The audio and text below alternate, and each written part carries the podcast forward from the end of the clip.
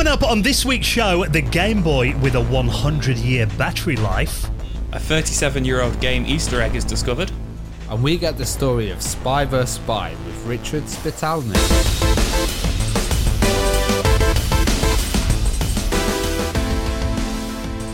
The Retro Hour podcast is brought to you each week with our amazing mates at Bitmap Books. Check out their full range of retro gaming books, including the amazing The Art of Point and Click Adventure Games book, a celebration of one of the most loved genres in gaming. Featuring 500 pages, this hardback coffee table book is packed with the very best pixel art, interviews, and classic scenes from the games that define this genre. Check that out and lots more on their website at bitmapbooks.co.uk. Hello and welcome to the Retro Hour podcast, episode number 285, your weekly dose of retro gaming and technology news with me, Dan Wood. Me, Ravi Abbott. And me, Joe Fox. And a very warm welcome, literally, to the show that takes you behind the scenes of the world of retro video games with a healthy dose of nostalgia laid on for good luck as well. I must admit, though, recording this week's episode, I do miss the days when we did this podcast in a cool air conditioned studio. It is so warm. Oh god, I've I've had to turn the fan off as well because it was making so much noise. So I'm Same. even more melting for the podcast. Um, I was going to say, yeah, I've not got my fan on either, and I've got my windows closed because a couple of weeks ago, Dan was like, somebody farted on the podcast when we were recording, but it turned out it was a motorbike going by my window. it was a man just walking by. yeah, it could have been. well, I mean, we are right in the middle of a heat wave here in the UK, um, and the sacrifices we make for this show, fans off, windows closed. It's kind of a bit of a, you know, a, a game of Russian roulette. Who's going to be the first to pass out? I think during this week's episode. Oh, it'd definitely be me. I'm the fattest. and I must admit, guys, don't want to freak you out anything. I'm doing this week's show topless. Oh Just wow! putting it out there. We go. Well, you My know what? God, I'm we not, don't have um, cams. I, am not actually topless today, but uh, Dan did drop me off in it on the Patreon Hangout the other night. He was like, "Oh, it's good to see Joe's got a top on." Like, Yeah, "Oh, the amount of people we get going, why don't you make it a video podcast? This is why. This is why we don't make this a video podcast. But actually, now the lovely weather over the last few days that we've had, it has been brilliant for retro brighting. Um, don't know if you guys have done any. I got my uh, my Commodore 128 my one two eight. I was showing that off actually on um on our hangout the other day that we did on Sunday night. The the keys on it were so yellow it resembles sweet corn. It's it's it's weird because it's so hot that like I, I'd worry that you'd actually melt it or you'd get some warping or something. Like, how did you do it, Dan? Well, I did the uh, the method you taught me, just the B blonde, but I only did the keys because the keyboard was yellow, but the rest of the machine was okay. So I just pop the keycaps off, put them out there. I didn't cover them up with anything. I just you know did a healthy kind of covering of um of the B blonde on there, enough to keep them you know from drying out. Went out there every hour or so, just kind of topped them up and moved them around a little bit. So after about five hours, I mean they look good as new now. Um, but you are actually right because I did see somebody on one of the retro computing Facebook pages who put his Commodore 64 out there. And you know that method we were talking about where you don't put any um, hydrogen peroxide or anything on, you just put it out in the sun. And it's meant Just, to just gradually done kind by of. the natural UV. Yeah, sun brighting is something to call it. He tried to do that, left it out there all day while he went out. He came home and the Commodore 64 melted all the Oh, plastic. So, um, and I know there are parts of the world that are a lot warmer uh, than the UK is right now. It, so if it you're planning on any reminds me of um, my dad had to return this really late video back in the days, and he left it on the car dashboard on a really hot day. And we came back, and the whole video cassette was melted. Nightmare. Nice. We've uh, in our conservatory, a little bit off topic, but we have all candles in lanterns from when we got married, like four years ago, in our conservatory around the windowsills. So you got to think it's the conservatory, then it's in glass lanterns, and they're, Right. they're just puddles of wax. They're, they're in the gothic now. yeah, They're they're just yeah, just gothic lanterns now, and they've literally been there for like four years, just melted in the sun. Can't move them now. yeah, it's part of the house. But yeah, I think tomorrow I'm going to get out there and uh, get the Dreamcast looking all uh, nice and original again, hopefully. But um, obviously, if you are doing any retro brighting, our advice is keep an eye on it because you know it can go horribly wrong. Now we've got lots to talk about in this week's show. Uh, an incredible guest as well. Now this week we're going to be getting the story of a classic Spy versus Spy. Oh yes, this this was a, a an amazing game actually, and uh, it was really popular on the C64, but it was on loads of systems. And On everything, really, wasn't it back in the day? yeah, and like Richard, he was really good with licensing. So we're also going to be talking about Boulder Dash, which was an absolutely huge title, and that got ported to everything. Even had a Specky port, Boulder Yeah. Dash, and um, we're also going to talk a bit Star Trek because I, you, you know, I love my Star Trek. So it's a really rounded interview, you know. Well, I guess this week is Richard Spitalny, yeah, and he's got he's got a history in um in movies, hasn't he? Because we start the interview talking about um Dolly Parton and Sylvester Stallone. Yeah, he was working on a film which had Sylvester Stallone singing in it. I've, I've Yeah. got to watch this film. Um, What film's that? it's called Rhinestone. He's like uh, Sylvester Stallone singing with Dolly Parton. I don't know that one. I thought you were going to say like, what's the one like "Stop or My Mum Will Shoot" or something? Suddenly turns about into a that. musical. But yeah, I mean, it's such an interesting story, and kind of it's a it's kind of a journey on you know him coming from like the the Hollywood background through to the early days of the video games industry and all the interesting characters that he met along the way. You've got to hear the story about this guy who was a a massive investor in Commodore, wasn't he? And he went to meet him.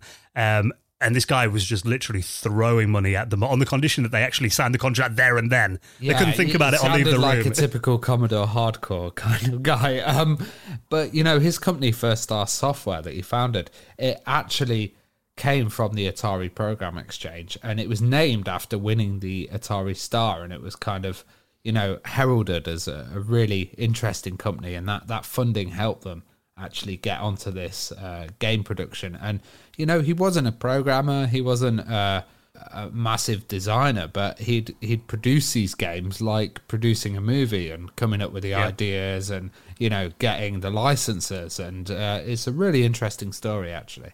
and Spy versus Spy. Obviously, I mean, like we said before, on every platform. I remember playing that on the uh, on the Commodore 16, which you know, not many kind of major games got ported to that platform. Um, and also, obviously, it was a big hit on the Apple II and the uh, the Commodore 64. Was you know, it's really, really its home platform, the the Atari home computers, and that was originally a comic strip in Mad Magazine, wasn't it? So that kind of background on it was really interesting, but also the fact that it was quite a complicated game for the time. I thought, you know, kind of how we made that a bit more accessible is quite an interesting story. Yeah, and and the new version as well of Spy vs Spy. Uh, we talk about Yeah. that, so we cover a lot in this interview. uh, stay tuned for that one. Yeah, so Ravi obviously has a, a bit of a Star Trek geeking out as well because you're a massive Trekkie, course, Ravi. So uh, yeah, hang around for this one. Our special guest, Richard Spitalny, coming up on the Retro Hour podcast in around 20 minutes from now. Now let's dive straight into the news stories this week. Lots to get through. Um, what about this? Because remember back in the day when we had handheld consoles, you know, might have had a Game Boy. The Game Boy, I think, was probably the best for battery life. I remember friends of mine that had the Atari Lynx and the Game Gear. You'd be lucky to get like an afternoon out of one of those. Whereas the Game Boy, you can maybe get a weekend out of it. But what about this? Nuclear powered Game Boys that can apparently run for a century. Now, this is really misleading. So the technical part I'm going to leave to Ravi because Ravi is our Oh, is God. our is He's our, our resident scientist, nuclear Re- re- resident scientist. I'm like Homer Simpson at the uh, nuclear reactor. Um, so this guy has made a um, alleged nuclear powered Game Boy, um, but it's not actually a Game Boy. You mean it's clickbait titles It's clickbait. in our show, Joe? It's in our title, it got me. it is cool though. This is cool. it- it is cool. Um, so this guy, what's his name? Ch- Charnas. Ian Charnas, yeah, Ian he's, a, he's a YouTuber I hadn't come across before. He's um, this video. He's only got about five thousand subs, but his channel's really good actually. There's a lot of good stuff on I'll there. have to check it out after this. But yeah, he uh, he's got one of the it's the Tetris, like one of these cheap Tetris machine like handhelds. You know, I had one. I think I literally had the exact same one when I was a kid. But one of these knockoff Tetris handhelds, which use a hell of a lot less power than a Game Boy did because they've got really dimly lit screens. Like you know, the screens are a lot dimmer than a Game Boy. I don't know how that's possible, but you know they are. Um, and the you know the, the processors and stuff like that in them take a lot less power to run. And I remember the one I had as a child it ran off four AA batteries, but I don't think we ever replaced them, like ever over the years. Um, but it is nuclear powered. That part is true. And whether it lasts 100 years is debatable because apparently you have to charge it for two months for it to work for an hour.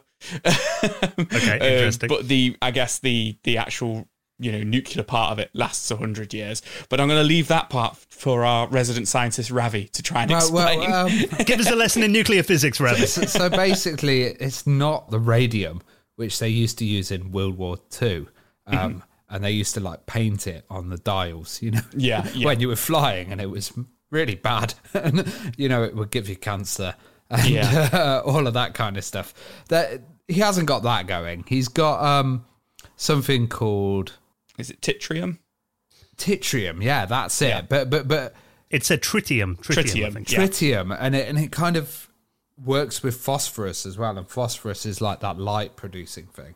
Hmm. So th- this works with phosphorus, and then there's a small array of solar cells. So actually, it's kind of like the nuclear is powering the solar cells. So it's Yeah, kind and of it- like and it lo- solar paneled from the light that's produced from, yeah, this it produces the light. Yeah. So it's it's, it's not. it's, it's it's interesting, a, a different way of kind of doing stuff, but uh, it's not like he's he's kind of hooked up or he's built a, a nuclear reactor. yeah, I was going to say it's not not quite as nuclear reactor as all the uh, the articles are trying to make out. No, I it? do remember um, there was David Hahn Hahn Hmm. who um, was a kid who was known as the radioactive Boy Scout or the nuclear Boy Scout, and um, years ago um, he, he he basically created a nuclear reactor in his garden. Nice. and yeah, he got shut down by the authorities, and he was dismantling smoke detectors, uh, radium from clocks, and stuff. Oh, wow. And, uh, I think he ended up actually getting investigated by the FBI and stuff because uh, you can't really do that kind of thing. I bet his explanation was, I was just trying to power my Game Boy. I didn't have any batteries. that was it. yeah, so uh, very cool. You know, definitely um, a novel way to power a handle. I don't think I put that thing on my lap, though, if I'm honest. But if you want to check out yeah, the video. no, but I like how he's got like. You know, radioactive hydrogen put on the back, and he's put the like nuclear signs, and he's obviously made it look really nuclear and scary. It's a really fun video as well. His production values and that are great. You know, a lot of co- kind of comedy in his videos. So I'll uh, link up his channel and the article in our show notes at theretrohour.com. Now, if we're talking about, you know, really old school retro games, maybe going back to the early 80s, we all like to think that games that we've played thousands of times over the years, we kind of know them a bit like the back of our hands, and there can't be many secrets left to discover. But actually, it turns out a um, an Easter egg that is kind of well known, but this has been all over over the last couple of weeks from a game by Jordan Mechner. Now, obviously, he was more well known for Prince of Persia, and we've had him on the show before, and uh, he was talking to us about an earlier game, Karateka. Now, this was kind of a um, side scrolling karate game, and it turns out a secret's been discovered in here. Yeah, it was it, it was kind of rotoscoped as well, wasn't it? So it, it had like really really nice uh, graphics that he was kind of legendary for. And when we had him on the show, he was talking about the fact that, yeah, that rotoscoping, it was the first time he did it. Uh, and he actually um, rotoscoped his brother, didn't he? Pictures of his brother doing karate. Um, and he- he's got like a really good book. He sent me a copy of it actually when we interviewed him, um, kind of like the art of Prince of Persia, but there's a lot of kind of karateka stuff in there as well. Um, and it was, you know, a, a big hit on the the Apple II, I believe it came out on originally, but then obviously later on it was released on the NES and the Game Boy as well. But it turns out that original Apple II version had a little Easter egg in there that was quite funny.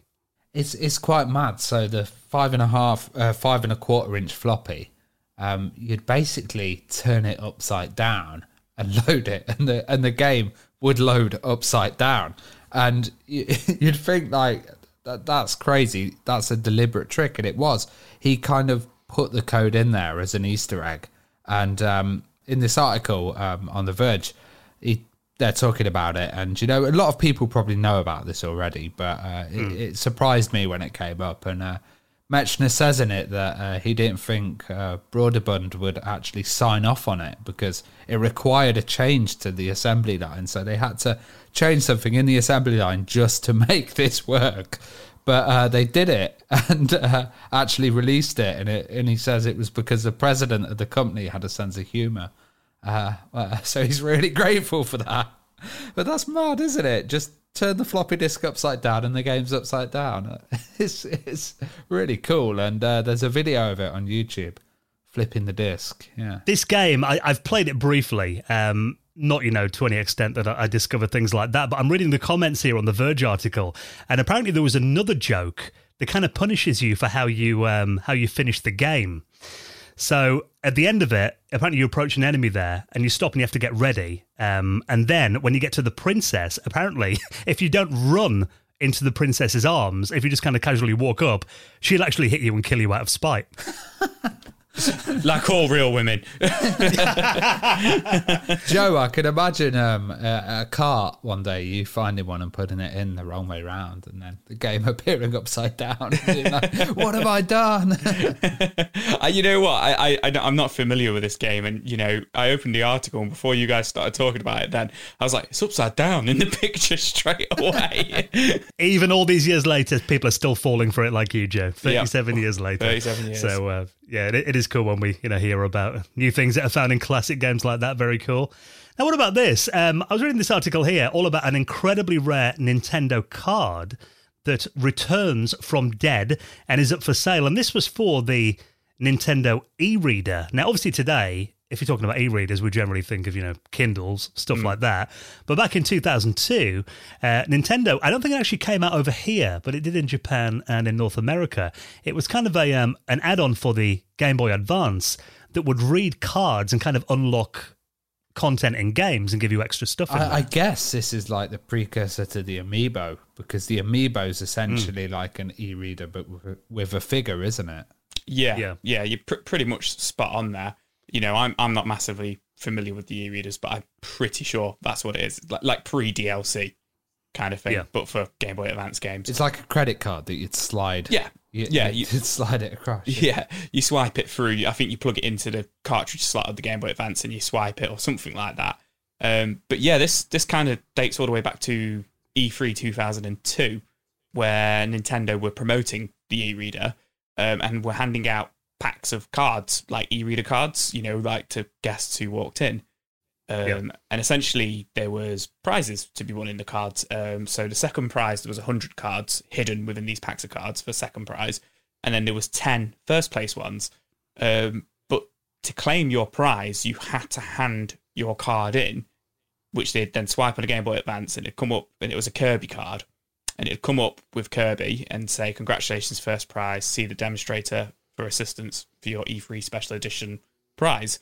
And obviously, they would then keep the cards. So the idea is these 10 cards would be handed back in. Um, but one has emerged on eBay this week, uh, which is currently up for grabs for fourteen hundred dollars. It's gone for more than that now. Yeah. yeah. Oh, how much is it on now? Nine, Nearly ten thousand now. Yeah, Nearly ten thousand nine hundred and ninety nine dollars. so it kind of comes back to what we've discussed over the last couple of weeks, and we'll discuss it on the Patreon hangout and stuff like that. It's it's like people are paying all this money for not even for games, for for cardboard. Yeah, essentially. so so you know this this isn't even a game. It's literally just you swipe the card and it just says congratulations, you won. And completely worthless now. Complete, you can't do anything with can't it. Can't do anything with it. And you know the guy hasn't even had it authenticated. Who's selling it on eBay? He's put it in like a little plastic clear case himself. Uh, mm. Apparently, it's not you know been sent off to any of these authentication companies or anything like that. But he has uploaded a video to the eBay listing of him swiping it, you know, proving it uh, on his own Game Boy Advance with an e-reader and stuff like that to show that it is legit.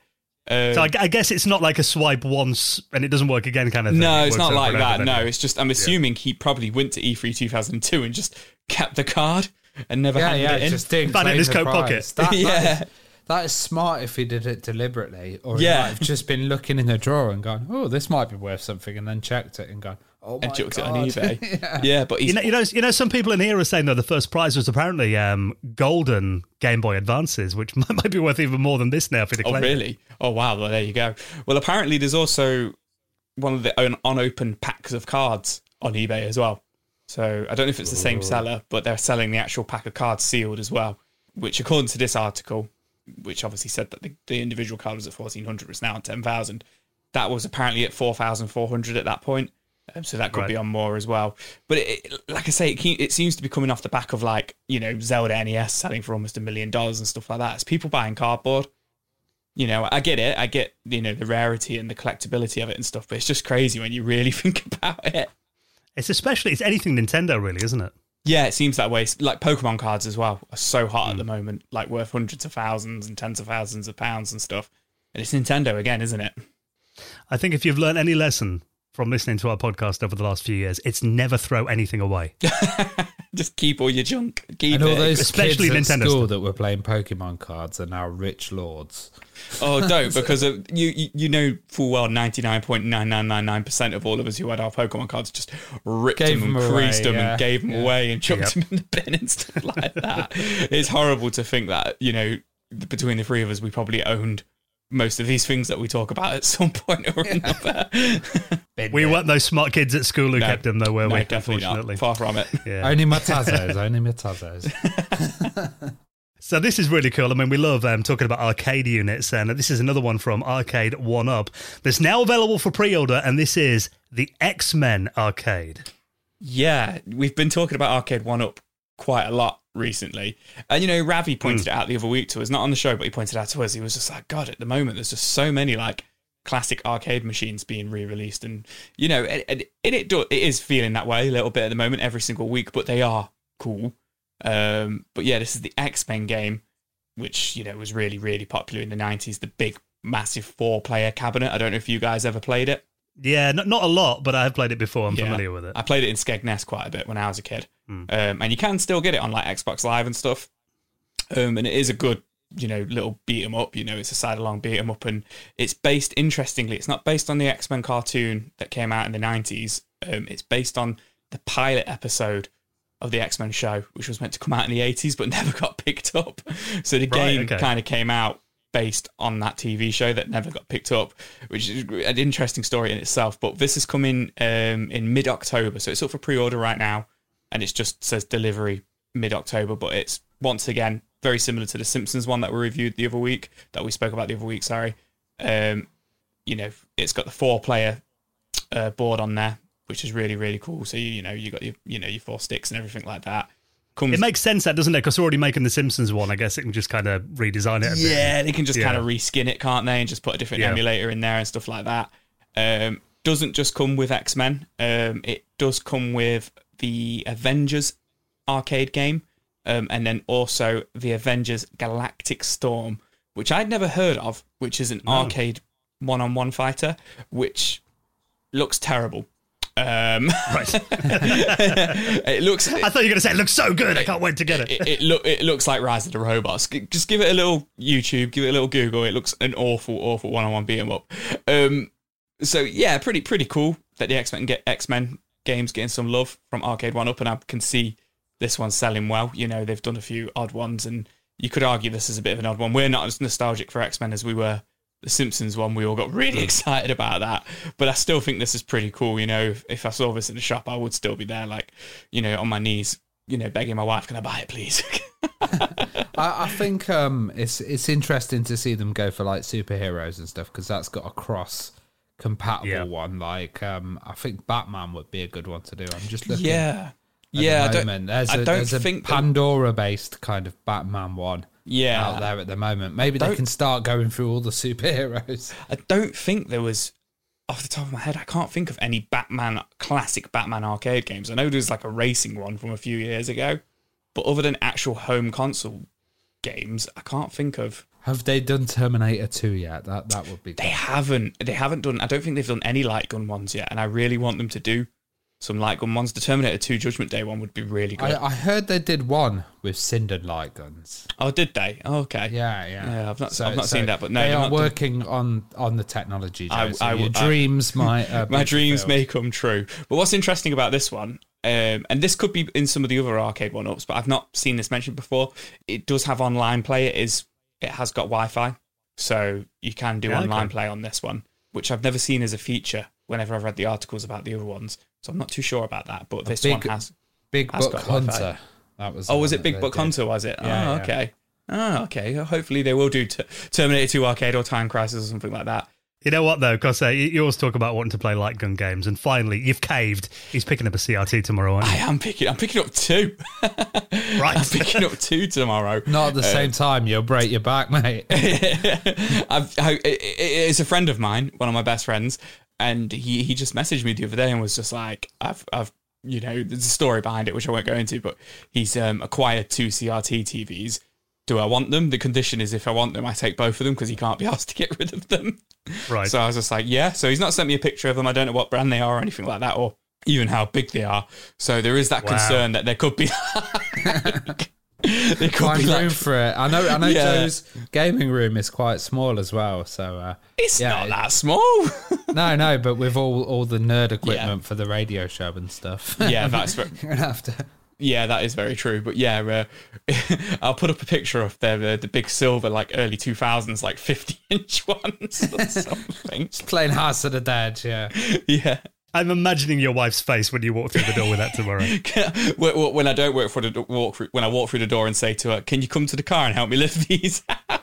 We're going to have to take the side of the house off to get it in. Oh The god, I, I I think there will be little fourteen inch ones. I'm sure he wouldn't do me in like that. They're, they're good ones as well, the small ones. yeah, Yeah, exactly. they are. They're they're the ones I've got as well. They're just, you know, because I mean, when I was a kid, I used to play it on portable TVs anyway, so they kind of look right on, you know, the 14 inch displays. Um, but yeah, do keep us posted, Joe, and hope your back's all right for next week's show. now, I- think we, you know, this time of year, we've all had our birthdays this year, haven't we? So um, this might not be um, very useful, but if you wanted to make anyone a birthday banner, do you remember doing these on dot matrix printers back in the day? Printing out uh, these big banners that you put right across the room, you know, happy birthday, any occasion really. Actually, Ravi just sent me a, a Valentine's card using uh, this application. Um, this is one of the most popular desktop publishing apps of the 80s, the Print Shop that you might have used on the Commodore 64 or the Apple II. Uh, by Broderbund, actually, you can now use this in your web browser. Yeah, this is this is really cool actually because, uh, like you know, n- lots of people had uh, office suites and stuff like that, but you know they're a nightmare to do design on. And back then, it was really really bad to do design on stuff. Do you remember using word processors and using the different colors to highlight stuff? So bold would be like one color. Italics would be another. Oh god! And you'd have to like visualize it all in your head and then print it off and be like, "No, that's wrong." Before WYSIWYG. before WYSIWYG. Yeah, well, this print shop is uh, is quite WYSIWYG, and it's actually built. It, oh God, I've just started it up and it's made a massive noise. Um, it is built into the browser. Your dot matrix printers just sprung to life. yeah, and, and and the best thing about it is you can actually, when you press print on this, um, it does a PDF, so you can get the PDF that you've created of this uh, print shop in in the uh, in the browser, and you can actually get a PDF output and then print it on your modern printer. Or, or if you want to go old school like Dan dot matrix, but I know Dan would probably use the original setup and and and go proper old school on it. You know what I love about it though? The actual PDF it gives you looks like a dot matrix, doesn't it? It- It's like, you know, you print it out and it will look like it's come off a dot matrix printer. Oh yeah, totally. Like the graphics are still the old school ones, and like you've got greetings cards. Uh, you could do signs. We could do a retro hour letterhead, um, banners as well. Those banners where you do lots of different pages. And uh, Did you guys ever make like Christmas cards and stuff on your computers when you were kids? No, I always just made them like you know out of just paper and Bristol Crayons. crayons. Yeah, this is when I was like 15 as well. I, I did magazines, so like we had loads of scanners, and I'd like do magazine covers, and I'd like scan my face, and then um, do like you know uh, use printers and stuff and photocopiers, and, and make a kind of magazine cover of my face, plus like stuck up against some glass. Ravi Nice. magazine. Yeah, that you see, you can sell it on eBay. It's a really rare magazine now. Get any copies of that? One You know, issue. I think yeah, but I do remember, yeah, when we used to use um, BBC micros, and we had, um, do you remember Star LC10 printers? They were like nine pin dot matrix printers. I think came out in about 89, 90, um, but we used them at school. And so I remember like we had some sweeter software in the way we could make Christmas cards. And then for every birthday, you know, Mother's Day, you know, my mum's birthday, Christmas, I'd make them for all the family on these Oh, dot matrix printers You at were school. pro. Do you remember the carbon copy paper as well that would uh, Yeah, yeah. go in there, and then you'd also do drawings on the carbon copy because it'd be like you can get a copy of your drawing. I, I just that, remember man. that giving. I, I always remember giving one to my grandma at Christmas, and her just looking at it like, "What the hell is this?" You know, I remember the look on her face. It's the future, day. Gran. Isn't it cool? Yeah, great. So, um, if you do want to relive those days, you can do it all over again in your web browser. Now, we did have our patrons hangout on Sunday night. Another absolutely amazing one. And like we said, you know, there's a bit of a heat wave in lots of the world right now, so we're all a little bit sweaty doing it. But it was it was well worth it. You know, actually, it was just nice to get in out the sunshine on Sunday night, geek out about retro games. A few new faces who joined us for the first time as well. That was I, I love see. seeing the new collections. Like that's one of the Yeah. highlights to me is actually seeing people's collections, and we saw two absolutely amazing collections. You Mm. know, people just going through all their machines and set up, and everybody's sitting there drooling. You know, We always do that, don't we? If someone new comes on, we're like, all right, okay, your initiation is show us your retro gaming setup. You I, I did actually point out on it that uh, we always say on the show, you know, if you just want to come and watch, you don't have to talk and get involved. You can just come and watch. As soon as people join, we're like, you're on mute. You're on mute. right? Let's see your keep your collection. camera off. then. If you, 'cause there was a few people who just came in and watched, and keep your camera off, and that's fine. you know, if you're a bit that- shy, we it's don't fine. mind. It's fine. But, But, you, we do usually do that when somebody's when we can see somebody's talking. we yeah, can't trying to talk, yeah, because Yeah. it mutes them automatically, and that's I'm, I'm sure that's like a new thing since COVID. It's the new etiquette, you know, people doing Yeah. zooms. You're on mute. You're on mute. Yeah. There should be a universal sign for you're on mute. Yeah, we did talk about all kinds of what we're chatting about this week. Then there was a, a lot of new topics. To be fair, on. we, we mainly went through the game collections because of they were amazing and they were huge.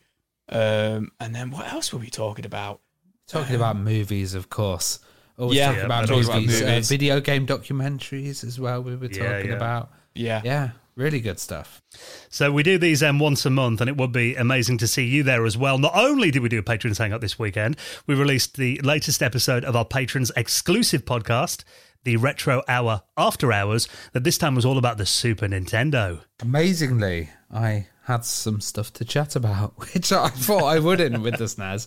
Uh, Yeah. Really good episode that was. Yeah, no, I, I was I was quite impressed with Ravi actually, considering you know the kind of run up to it, the prep for it, what little prep we do for the after hours.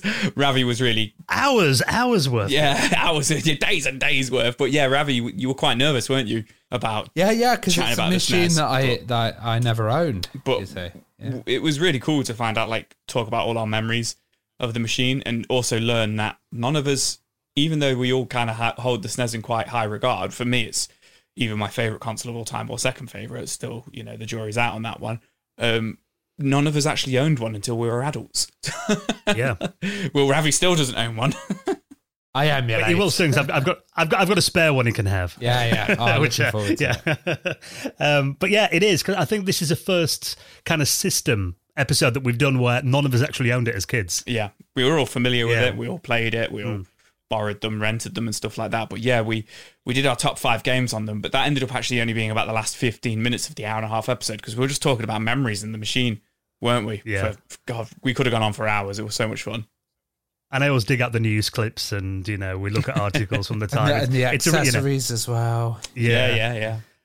So we, we've done a few of these now. We did the uh, the Mega Drive one. We've done already as well. We've done um, which other consoles have we done already? I think that's Done the it. second one. Just Yeah. SNES Okay. and- Well, there's lots more to do. There's a lot more to do. PlayStation next. It's gotta be PlayStation Yeah, next. place, oh, I got to be yeah. Play, there you go. That, that's decided. And also, we do the retro years as well, where we um we focus an hour and a half, two hours, all about a particular year in gaming and technology, and uh, dig out all the big games of that year and chat about them as well. Uh, we're going to do 2002 as our next episode as we work up the retro years. So if you want to check out our patrons exclusive podcast, that is one of the perks of being a supporter of this show. You also get the regular podcast early most weeks. You get it ad free as well. But really, you're doing this just to support the retro hour and uh, to make sure that we can keep bringing out new episodes every single Friday. And for doing so, for backing us on Patreon, you will get a mention in the most prestigious high score table in the world of retro gaming, the Retro Hour Hall of Fame. Like this week, a big thank you to Geoff Owen from Beyond Farpoint Podcast, John Butler Stephen Marshall.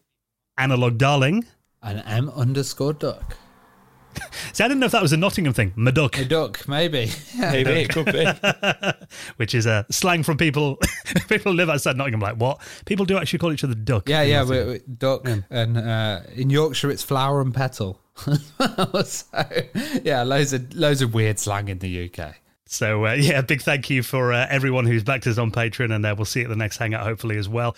Uh, right now, let's do our retro gaming shop of the week before we get into our interview with um, Richard Spitalny. This is something we do each week. We want to give some love and big up all of these independent retro gaming stores that exist all around the world.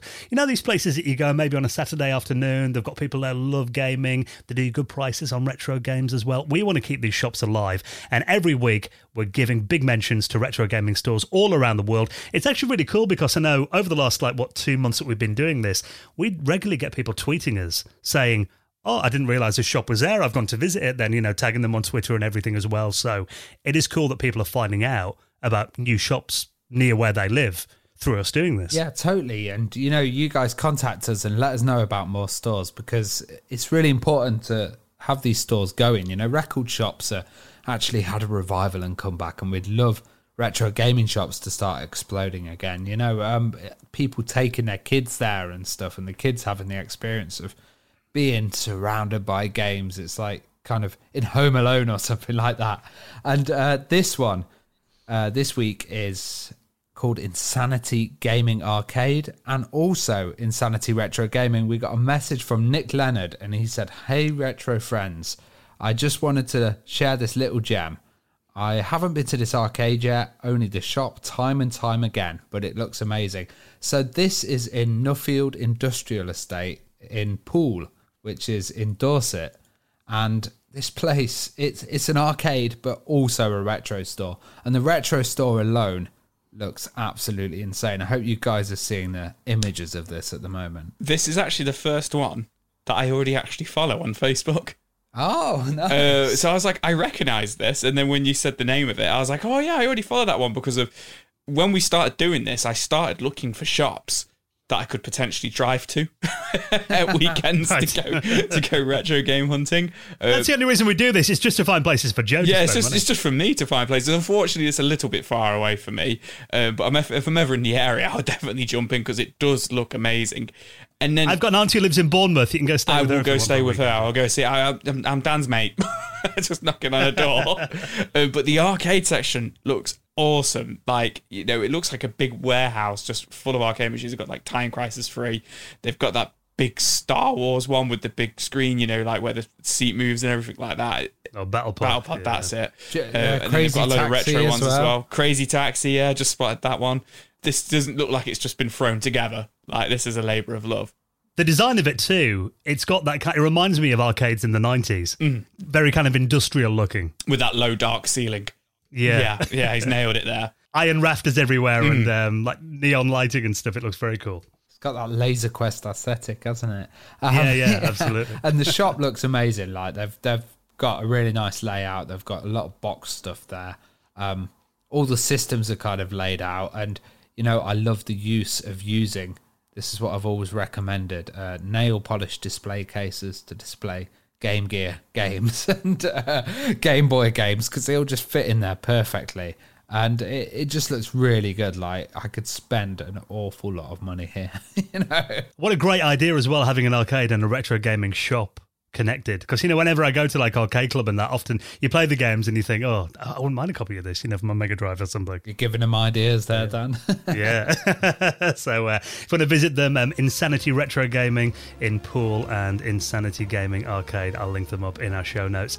Right then, let's get the story of legendary games like Spy vs. Spy, Boulder Dash as well, First Star Software with our special guest next on the Retro Hour podcast, Richard Spitalny.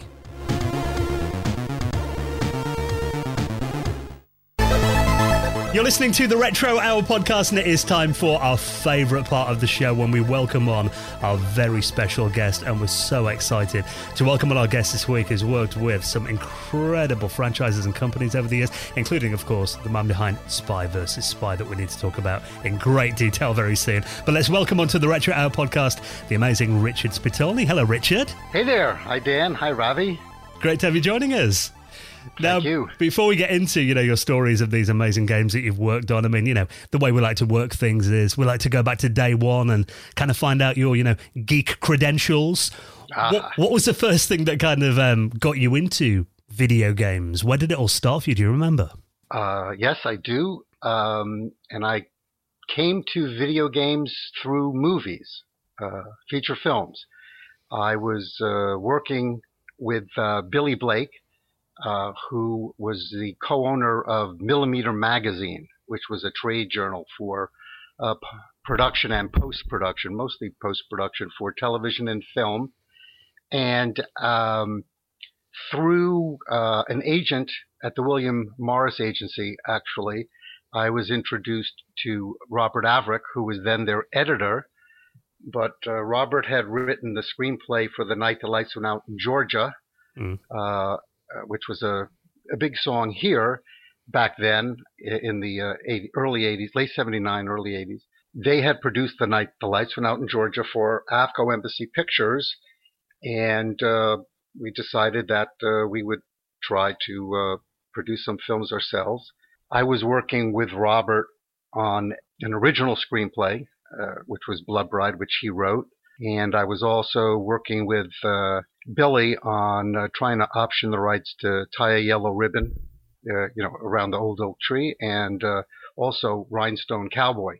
Right. And while we were working on that as uh, independent film producers on the East Coast, Billy invested in a computer store, retail store. And the person who was managing that store was Fernando Herrera. And Fernando's son, Stevie, had been born basically blind with uh, multiple cataracts. And after he had his first series of operations when he was around two, Fernando used his uh, uh, Atari 400 computer to kind of try to simulate the eye chart where you have the letter E uh, in different orientations and uh, they have different lines and it's bigger and smaller. He replicated that on the computer and he found that his son, uh, who wasn't even really speaking yet, but by moving his hand to show uh, his three fingers sticking out, if you can picture that with your thumb grasping your pinky, making the letter E. Mm. Indeed, Stevie was seeing well, and, and Fernando used the computer to uh, display the alphabet. And for each of the letters, he would draw a little picture, and he would show it in uppercase lowercase. And at about that time, Atari was holding competition for amateurs, and Fernando submitted what he was calling my first alphabet to Atari. And uh, there were different categories. There was entertainment, there was education, there was productivity. And he won the best educational program. And then he ended up winning the best overall of, of all the programs. And he was awarded the first star of merit. And that, well, actually, it was called the Star Award, and it was the first one ever given. And uh, there was a $25,000 prize. And uh, they started featuring Fernando in two page full color magazine spreads. And Billy and I said, well, wait a minute. Why don't we uh, try to build a company around Fernando?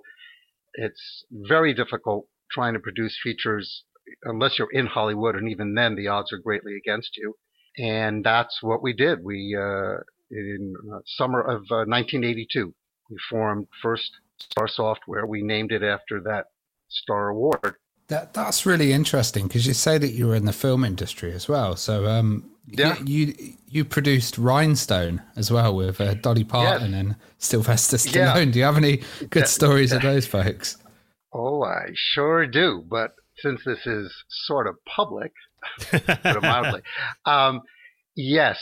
So, um, as I mentioned, uh, the night the lights went out in Georgia was done at AVCO Embassy Pictures. We had optioned the rights to tie a yellow ribbon, and we had optioned the rights to the song Rhinestone Cowboy. And we were looking for writers to write the screenplay. And there was a writer totally unknown at that point, Phil Alden Robinson, and he had a screenplay which had not been produced. It was a, a police action detective kind of movie, and we read it, and we just thought this guy was amazing. Even though it was uh, dark and you know violent and action, there was humor in it too. So we retained Phil to write the screenplay for Rhinestone. And um, we got Michael Keaton and Sissy Spacek. We had them all set to go, and Dolly Parton's agent, Sandy Gallin, got a hold of the screenplay, and he said he wanted Dolly to do it. So, whereas we had a $7 million budget uh, and a great screenplay uh, ready to go. We were going to try to do it at AVCO Embassy, as I say, with Michael Keaton and Sissy Spacek. Suddenly, this turned into a huge production because they Sandy wanted Gally, uh, Dolly to do it, and then the Hollywood thing starts to happen, where you, you you try to package the talent to give you the broadest commercial appeal so where uh, th- there was a concern that Dolly wasn't a big enough draw um, in the large cities and internationally, somehow they had the great idea. Well, why don't we get Sylvester Stallone? He would round out that appeal. Well, the problem with that is it, it, the story was about a country western singer. Sly can't sing and can hardly act, you know, uh, really, uh, in my opinion. Uh, he was an action I, guy, I, wasn't he? Yeah, he's an action guy. Not not a not a. I, I didn't mean it quite the way that sounded. So it it was greenlit. It started to go forward, and actually, uh, although I'm a little ahead of myself, but it all ties together. I couldn't be on set and, and line produce it, uh, so to speak, because in 1983, which we haven't gotten to yet, we sold half the company to Warner, mm. and I was put under an exclusive contract, so I, I couldn't leave. But um, yeah, that's that's a little bit of the movie background. Well, well, it's kind of interesting coming from like movie production, then going into video games and uh, seeing that link that early. You, you, you mentioned the Atari Program Exchange as well, and there was a yeah. lot of innovative kind of companies on there. Did winning it really help cement the reputation and uh, kind of help First Star have that huge leap at the beginning. Yes, uh, no question about it. Uh, on uh, uh, Fernando, who, as I mentioned, had been managing the computer store and had written the program My First Alphabet for Stevie, he had been making games on his own uh, before that, and he was very tight with the uh, engineers at Atari. Back then, you you know I don't know how he had the number, but you could call up Atari directly and and speak to the engineers, and he had a very very very early serial number I remember on his computer. I don't remember exactly what it was, but it was you know somewhere around a hundred. So he was reverse engineering the hardware.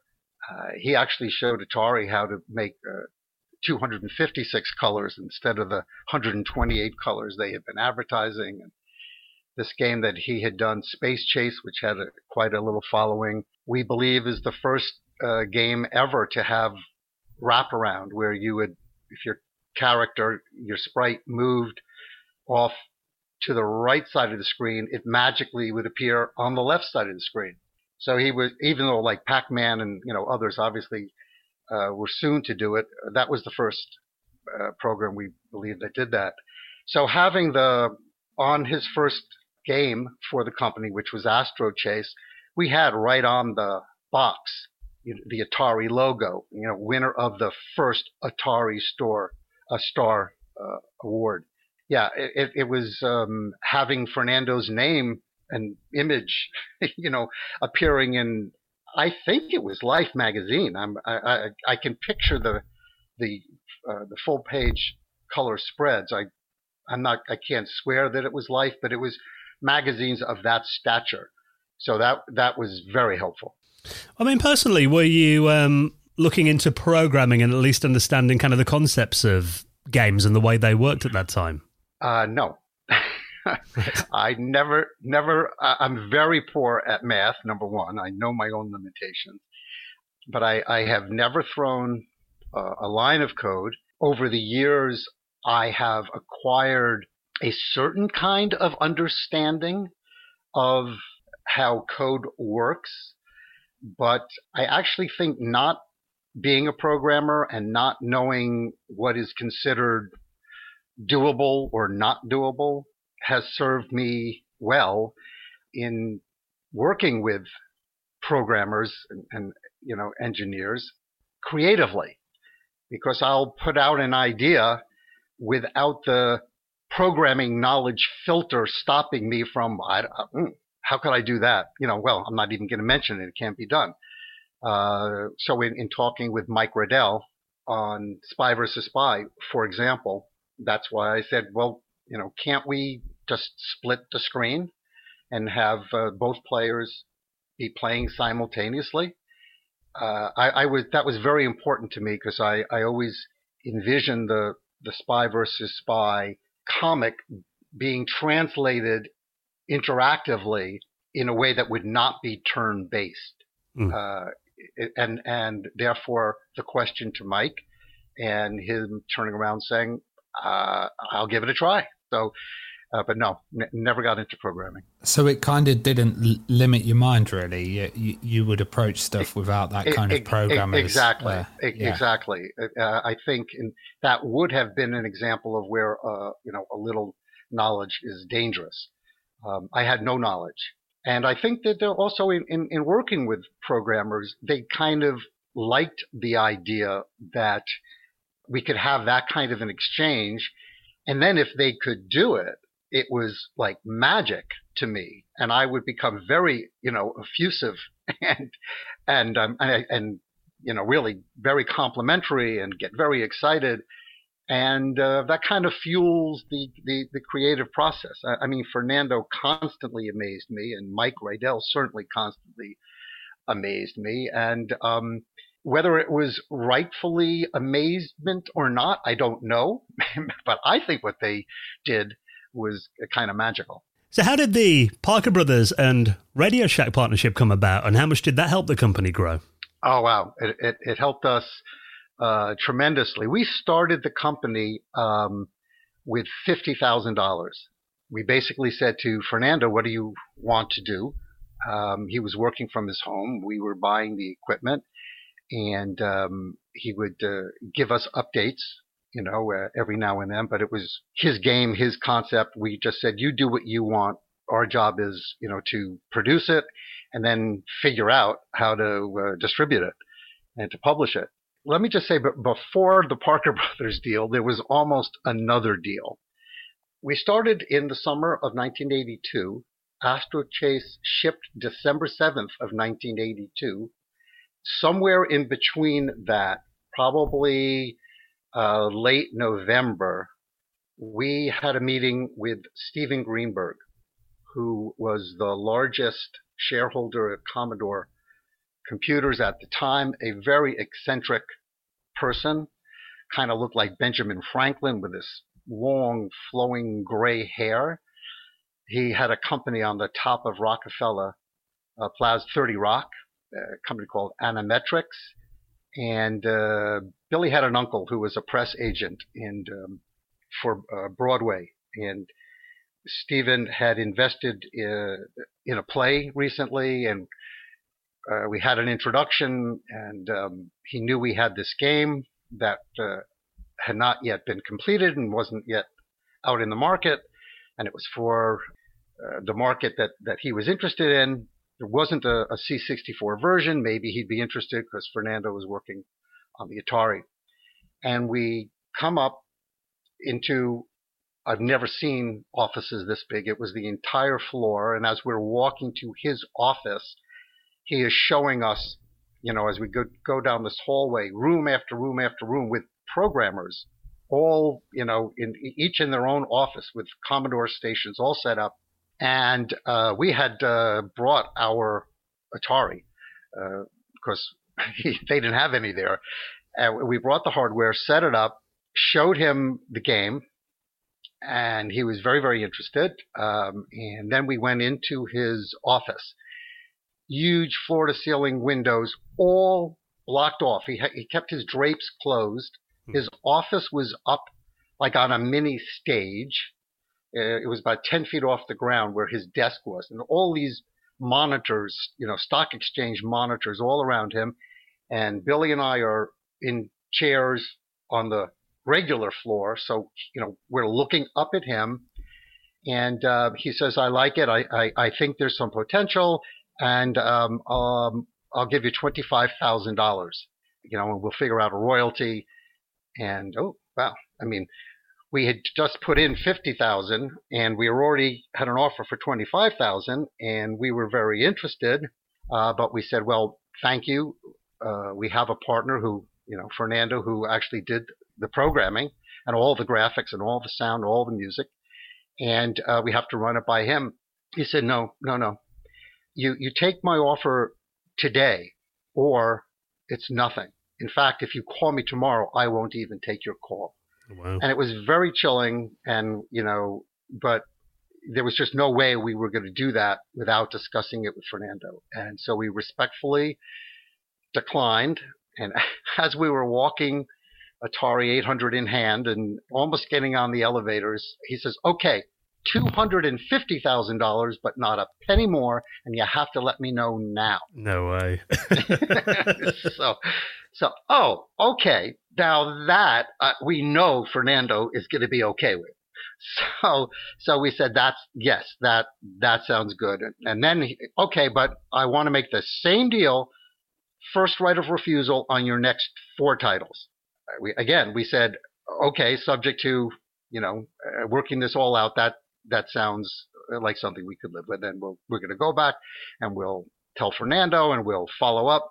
Anyhow, to make a long story short, uh, we never were able to come to terms. We went to contract. We did a, a lot of work back and forth on it, but it, it wasn't happening. And we released the game, as I say, uh, in December 7th. And mostly I was still working on the film projects with Billy. Fernando was at home working on Astro Chase.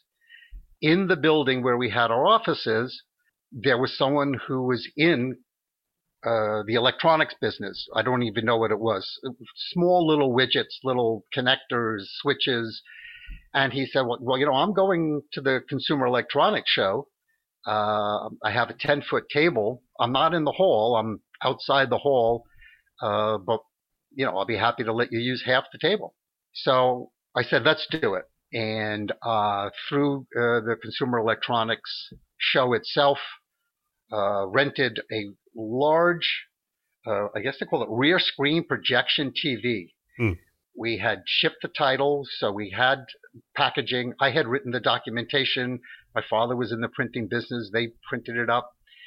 I, I had taken screenshots of Astro Chase, the the original animation, the uh, you know the beautiful Earth in the center with all of the planets around it, and I had these eight by ten color pictures in a like a portfolio, and uh, went out. I had no appointments.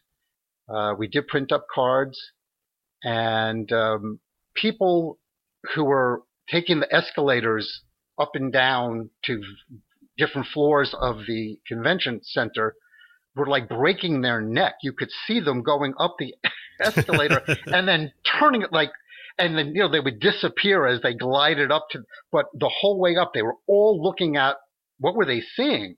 So my, my problem, the challenge was how do I get the people who I need to see this? Because the only way I could really show it, I thought it was, I certainly wasn't going to go in and commandeer someone's computer on the on the show floor. So I went to all of the big, you know, publishers. You you, you get a, a, brochure at each show. We you see the floor plan and you can see who's there. And I tracked down the big companies. And um, while the person who was, uh, you know, very high up at Parker Brothers was standing having a meeting uh, on the floor, not in one of the meeting rooms, was talking, I kind of nudged my way, got into his view, and I opened up this portfolio with these screenshots. And in the middle of mid sentence to whoever he was talking to, he said, Excuse me. And he said, What's that? And I said, Well, that's our new game. He said, What's it on? I said, It's, it's on the Atari. He said, That looks fantastic. I said, If you'd like to, we can make an appointment. Come by. I'll show it to you. You can play it. We are right. And I gave him the location, and he he had somebody at the at the front desk, uh, you know, tell him his schedule, and he said, "Let's, you know, I'll come by at whatever," and he did, along with others too. By the way, I did the same thing with with several uh, publishers, but um, they really they were blown away, and so that was January, and we uh, ended up signing with them uh, very early in April for a quarter of a million dollars. Well, it, it was an absolute, absolutely kind of stunning game. Like, um, yeah. especially for the Atari 800, you know, um, the quality oh, yeah. of it and the, the scrolling and the intro and everything. Um, did you think your kind of movie background help help you promote that and and kind of aim for that look? Yeah, I do. I, I, mean, I, I don't mean to take much credit at all. Uh, Fernando was amazing, but the um, having that theatrical opening and spreading it out uh, so that as you advanced and got, you know, if you were able to work your way up into higher and higher levels, that you would see more and more of the story. That was the kind of thing where I think my film background and, and creative conversations with Fernando, that was helpful. And licensing also, I, I must say, uh, uh, I had a lot of licensing background because that in in um, the movie business there's a lot of slicing and dicing between you know domestic box office and international rights and television and ancillary. And so that all came very naturally to me. And early on with um, first star software we ended up doing a, a great deal of licensing for you know systems that we didn't want to bother mm-hmm. uh, or territories and languages and formats that we otherwise wouldn't have handled and and that was a tremendous source of revenue for us and also why I think we were uh, so attractive to Warner Software which purchased half the company in November of 1983 uh, because you know that's all bottom line dollars if, if you turn over source code or you just turn over a ROM or what have you, and um, boom, you're getting advances against royalties and you're getting ongoing royalties from MSX or you know NEC or you know whatever. It was great. So definitely my my licensing background as, uh, was very, uh, I think, served us well. Well, of course, a massive hit for First Star was Boulder Dash. You know, one of the most infamous arcade games of all time, uh, and on every home platform yeah. back in the 80s, I remember. yeah. What's kind of the background there then, and how did you um, first get in touch with Peter Liepa? And when you saw that game, did you know that it was going to be a hit then? Did you have like an instinct about it? So, um, without sounding immodest, uh, I did. I, my mm. gut was that it was amazing. Uh, I mean, that's easy to say now, but that truly was my reaction. Uh, when we were um, publishing early on, with Astro Chase being the first title, we packed in each box a solicitation. It was a postcard. You know, do you have a game? Do you have a program? We're always looking, um, and we gave the phone number and uh, our address, and you know, please submit it. So Peter submitted Boulder Dash to us before it was completed, to us and to I think every other publisher out there. But he was up in Canada, the eastern portion of Canada, and um, we were in New York, so we were not that far away. And I have since learned from him that that was something that he liked. He he was hopeful that he would be doing business with someone who was you know geographically closer. And uh, I just happened to be the person to open up uh, the submission.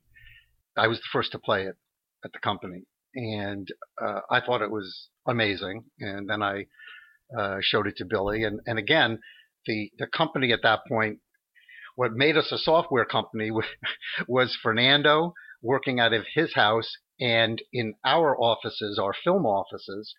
Um, where it was me and Billy, and we had a publicist, full-time publicist, uh, Diana Loomis, and uh, for the movies, she quickly became our publicist, PR person uh, for First Star Software, we had a, an LE system. It, it, was a series of hard drives where we would um, basically put bad sectors as as we duplicated the disks because we were doing all of our own um, publishing early on. Uh, we were fulfilling the orders right from our offices.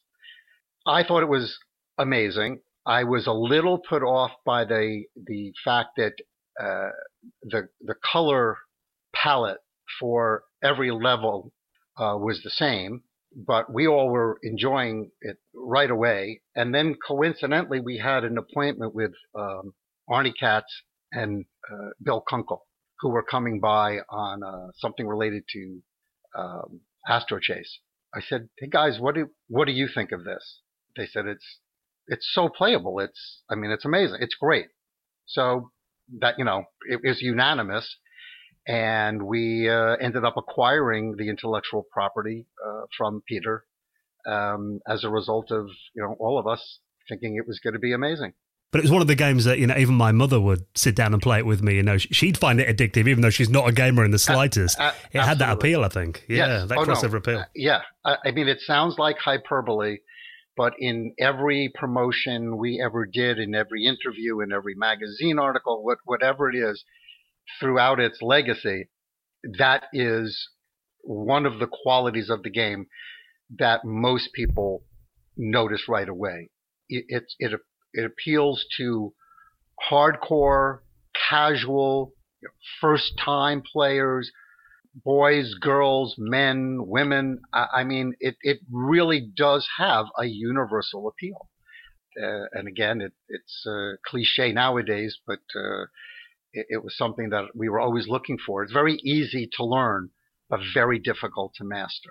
Our UK friends were really happy with um, the Spectrum uh, yeah. getting a version of it. Um, how did you guys kind of do that deal? And did you get Center Spectrum then, or were, were they around? Um, Spectrum was prop. So we were working with Barry Friedman and Jan Putnam uh, and Tracy Coates. In fact, uh, ICG, uh, International Computer Group, who are our agents, not on an exclusive basis. I was the only client I believe that they ever had who retained the right to do their own licensing, but I have that licensing background. But with Barry and Jan, um, and again, they had already made Miner 2049er a huge hit. I mean, the game itself was obviously incredible, but they, they had proven their ability to get the game on every platform out there. And so Spectrum, I'm positive, uh, I'm sure, must have come through uh, a deal that uh, Barry worked out for us in Europe. Did you have to approve all the ports? Yes. Oh, yeah. No, no. I, uh, all, all of the I I approved all of the ports up until very recently. That was true. Every Boulder Dash game up until the one that has just come out, Boulder Dash Deluxe, only was released after intensive game testing uh, by me and uh, my approval for for good or or ill. I mean, there you know there are some versions more recent over the years where some of uh, our uh, most adamant fans uh, feel that we uh, strayed from the Holy Grail. I, I tried not to. I pretty much stand by all of the versions. Well, another big, big license that you had was um, Superman. Um, getting the the game license out of that, that must have been absolutely huge. Um, it wasn't as difficult as it would otherwise have been, since at the time we did that and Spy versus Spy and Wonder Woman, we were a sister company. So we did that after Warner Software, which was a division of Warner Publishing, a Warner Communications company, which is how they always describe themselves. Um, once they were equity partners, uh, the first thing uh, we did is we took a weekend at one of their executive suites or apartments, as they called them. Uh, Warner has uh, some apartments that they maintain, or they did back then, in Manhattan for executives who are coming in from the West Coast or internationally or what have you. And so um, Albert Latuca, who used to be the head of Macmillan and had become the uh, the president of Warner Software, who was the person I had negotiated our deal with and was working with, he said, "Look, let's let's spend a weekend and let's uh, try to come up with uh, the uh, what it is that makes First Star First Star. What what's special and unique about you and your approach, and let's see if where we have synergies." And um, it was during those sessions where I identified uh, Spy versus Spy and Superman and Wonder Woman as the properties under their the Warner umbrella that I thought would make great games, interactive uh, experiences. And as a sister company, we negotiated all of these deals at arm's length, but under very favorable terms. So yeah, I, I don't think um, a relatively young, very young, unproven company would have had a shot if it hadn't been for the fact that we were, you know, a sister company. And like spies were really popular back then, like especially kind of fun comedy spies like uh, Clouseau and you know the kind of comic uh, Dick Tracy and stuff like that. Yes. Yes. Um, do, do you think that really hit with the public when it came out? I think that that probably contributed to it. The the fact that uh, we we were um, in a sweet spot, kind of uh, again culturally, where those sorts of characters uh, did have a very broad appeal, um, and there were um, you know TV shows and and and, and all movies and what have you. But um, the spy versus spy characters, I think, were are, are kind of unique were then and, and to this day. But it helped for sure. It always reminded me a bit because I remember, you know, I loved Inspector Gadget on TV around that time. Right. You know, very kind of tongue in cheek and humorous, not serious. Yes, no, no. The, the humor is a big part of it. The gadgetry, mm. the the traps, uh, all of that uh, was was very helpful. It, it, we didn't have to um, invent the genre, so to speak. It, it was across, you know, uh, many entertainment channels, you know, as I say, whether it be the movies or the TV show, Get Smart or, you know, uh, all of that. But the, the characters themselves were this interesting combination of um, slapstick and strategy and uh, the surprise ending. And um, that was the appeal to me. How did the character design develop then? For the game, uh, with Mike, um, I was, as I had mentioned earlier, I was dead set on not being turn based. It, it was very important to me that we retain the surprise ending that you have in the comic strips. And if you are alternating turns, there's too much time to think and to watch and to see I, I think it would have slowed things up and totally eliminated the ability to have that surprise ending. So by having what I ended up uh, calling simul vision, the split screen, and simul play, the ability to both players to be active at the same time, along with the trapulator, uh, which were all trademarks I you know, created, we had something where action continually flowed and you could change the game literally in the last second because yeah. the your opponent could have everything needed in the briefcase be on their way to the exit and you could ambush them win you know in in hand to hand combat so to speak uh, and then reclaim the briefcase and win so that was my, you know, uh, answer or solution to retaining the surprise ending. Was there ever any concern that it, cause obviously it was quite a complex title compared to a lot of you know games on 8-bit machines back then. Did you ever think that would put yes. users off? Was there ever a concern that it was a bit too complex for gamers? Yes, um, there was.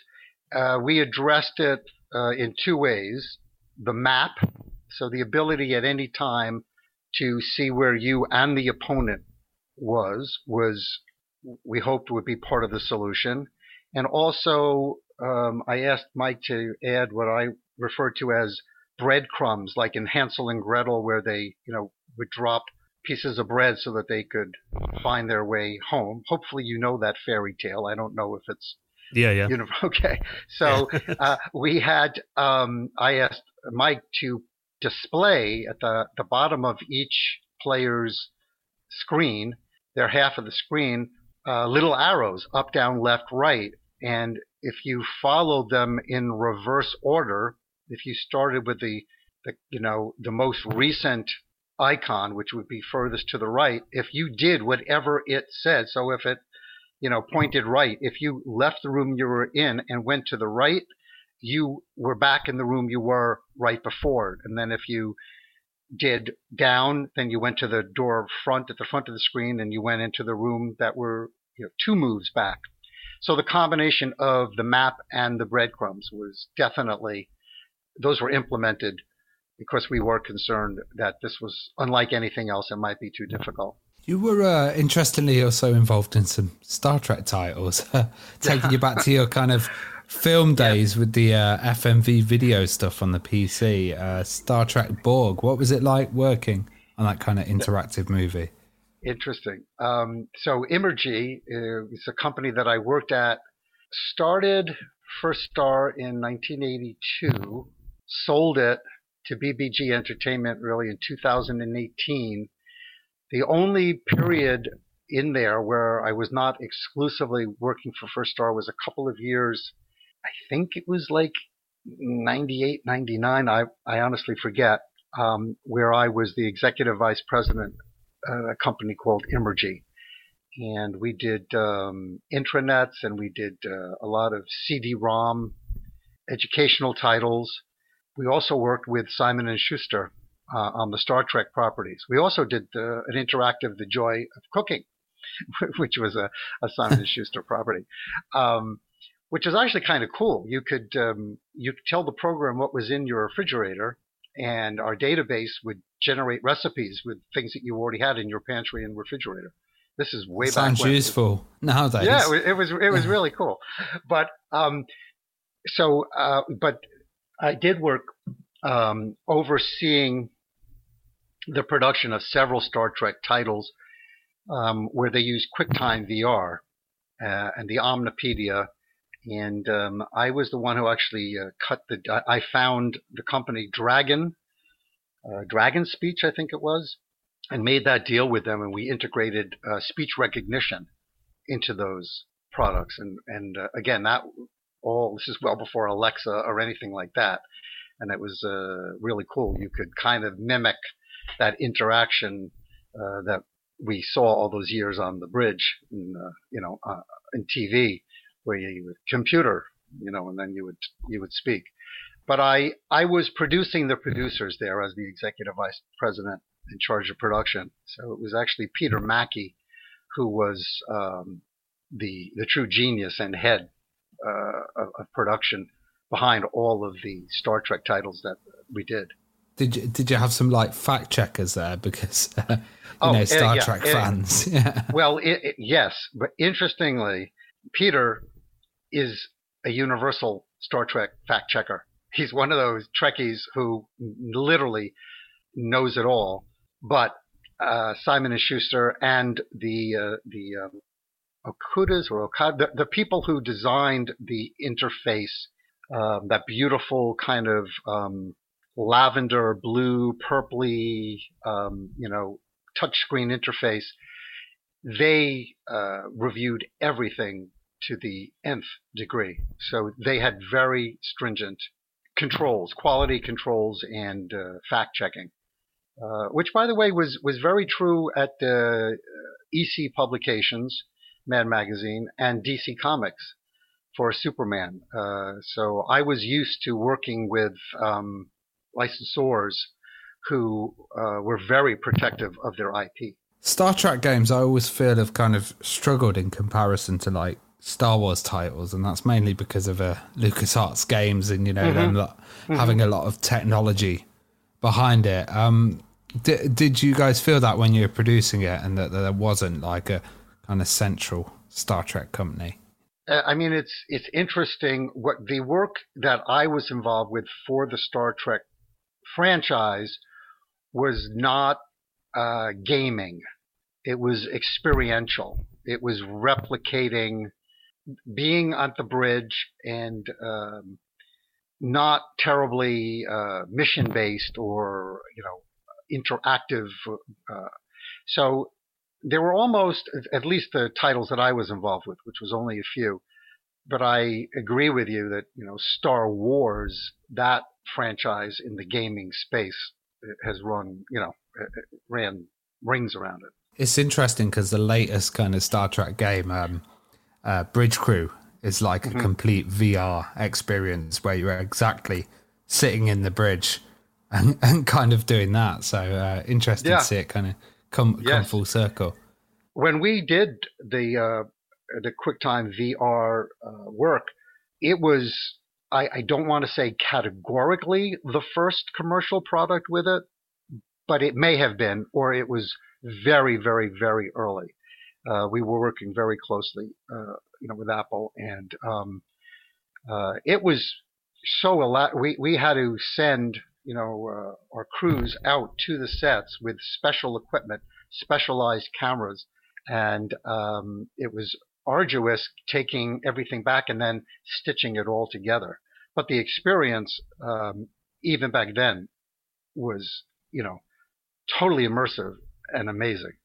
We're actually now moving a bit more into kind of the last decade or, or, so. I mean, Boulder Dash, a game that just won't go away. I mean, that game just keeps coming back and it's still a massive hit. And we've had stuff like obviously the 30th anniversary version, Boulder Dash Deluxe. Tell us about kind of bringing it back and kind of why you think the interest is continuously around that, that game then and um, kind of what changes have been made to bring it into the 21st century. Well, I, I think one of the, the things, one of the reasons why it continued as long as it did was because I never gave up on it. I mean, the honest truth is that in keeping First Star uh, around as long as I could, that was our strongest IP that we controlled. Um, spy versus Spy, we did not own the intellectual property, obviously. So the name and the likeness of the characters we did not own. Um, we own the copyrights to the game designs and to our interface, Simulvision, Simulplay, the Trapulator, uh, and what have you. But Boulder Dash was all ours. And um, it was a combination of being solicited, where we would be approached by companies that wanted to do like I remember when we did the first mobile version, um, that came from uh, Instancom, a company over in Croatia, and they uh, they approached us. They wanted to take the license uh, to try to bring it out on um, you know the Nokia handsets. Mm. And uh, I said, I I really don't want to do a license. I'll, I'll you know we'll do it together. We'll contribute the rights. Uh, we'll work on the design together you'll do the programming and all the porting and all of that, and uh, I'll take care of getting it published. And we'll be 50 50 partners. Um, and that's what we did. And uh, we did that for uh, several iterations on mobile with Instancom. And then we did that on uh, PC for um, Treasure Pleasure and Pirate's Quest, where we were approached by a company uh, in Hungary. And uh, same thing. I said, no, I, instead of doing a license, why don't we do it this way? And, and that became a, a very successful model for us. And obviously, Spy versus Spy. I mean, we've had. I know you said you don't own the rights to that game, but there was like, um, I remember the remake of the original game that was on um, the iPhone. You know, probably about seven, eight years ago now. Mm-hmm. I mean, did you have obviously involvement with that being the original game? Then, what was kind of the story around the getting that updated? And yes, no, no, I was I was very involved with mm. with that uh, to a, a, great degree. We, uh, here's a case where we were approached by uh, robots and pencils, and I explained to them, well, it will you will have to make a deal with First Star for the game designs and and all of that. You'll have to make a separate deal with EC Publications for the the intellectual property. I I, I can uh, you know middleman that for you and, and mediate that and make all the introductions and work with you and I know what what they look for and and we were able to all come to terms so that all the pieces of the puzzle were in place and then I, I worked very closely with them because we realized that it, it was going to be very important to have included the original version, the retro version. And I was dead set on having that be, I mean, I want to say pixel for pixel. I, I don't know if that's the case, but we had to make some changes, obviously, because we were dealing with a touch interface. But but the uh, the, the the levels, the caves, the um, the look and the feel. Um, I worked to answer your question. Yeah, a, a, great deal of time on that, and I I know they became frustrated as time went by. This was all their investment, obviously, and you want to get to market as soon as you can so that you start generating revenue to start recouping your investment. But uh, I must say, it, it was not a it really it wasn't a strong resistance. They kind of believed all along that in the long run, if if we could make this a a really true as true to the original as possible, it would work commercially and, and we would have a stronger title. And it was very, very well received and it did exceptionally well.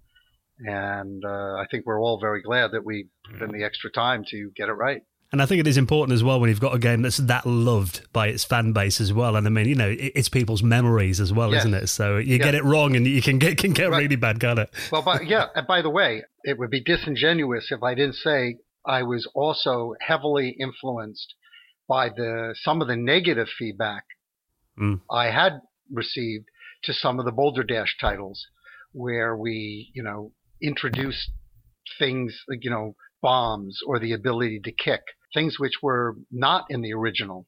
Uh, again, as a designer, as a creator, as a producer, there are so many things, so many factors that you you need to take into consideration.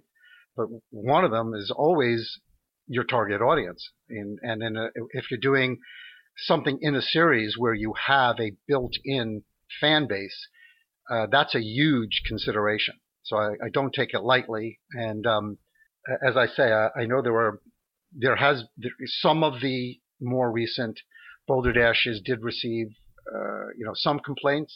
Some people obviously love it, uh, but for Spy versus Spy, especially the first one, after so long, I was keen on having it be uh, basically an identical port. Yeah, and I think as well it must be quite rewarding, you know, having it out on these new generation platforms. Because I always remember, you know, before before the pandemic when we used to do video game events, you know, we used to do talks and stuff there. Or it was always amazed me when you'd see like um, mums and dads coming in with their kids and like you know showing them the arcade games that they used to play as kids and the kids playing on them and getting into it. I mean is it rewarding when like you know a new generation of players is uh, is getting into these games on new platforms for you? Yes. Yes very much so. It's it's kind of like like the beatles. It's like when you it's like when you play a beatles song for your children or your grandchildren and they love it.